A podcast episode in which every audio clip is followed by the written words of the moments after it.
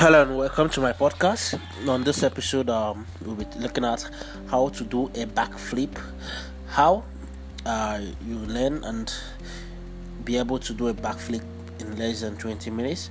Um, I always wanted to learn how to do a backflip ever since I was little, but I thought learning a backflip would cost me pretty much money than the entire world but it's not as you think so i'm going to be giving you a step by step format and how you can do your backflip. All right so um now let's look at how you learn to backflip in 20 minutes. There are a number of reasons why i was able to learn the backflip so quickly not least of which includes having a good teacher.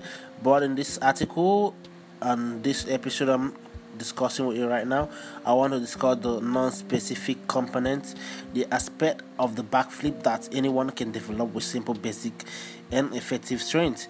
Um, how to do a backflip, get stronger. What is the scariest part of backflip?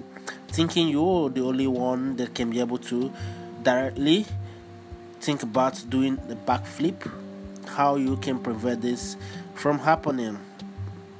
Now, how do you get stronger? Um, first uh, deadlift make you more active serious is proven by the scientists. Now secondly uh, deadlift is one of the most simplest and most efficient methods to improve strength and force output length. On all benefit and deadlifting is in this episode. So um, deadlift are very similar to jump. Check it out. You can be able to relate to what i am saying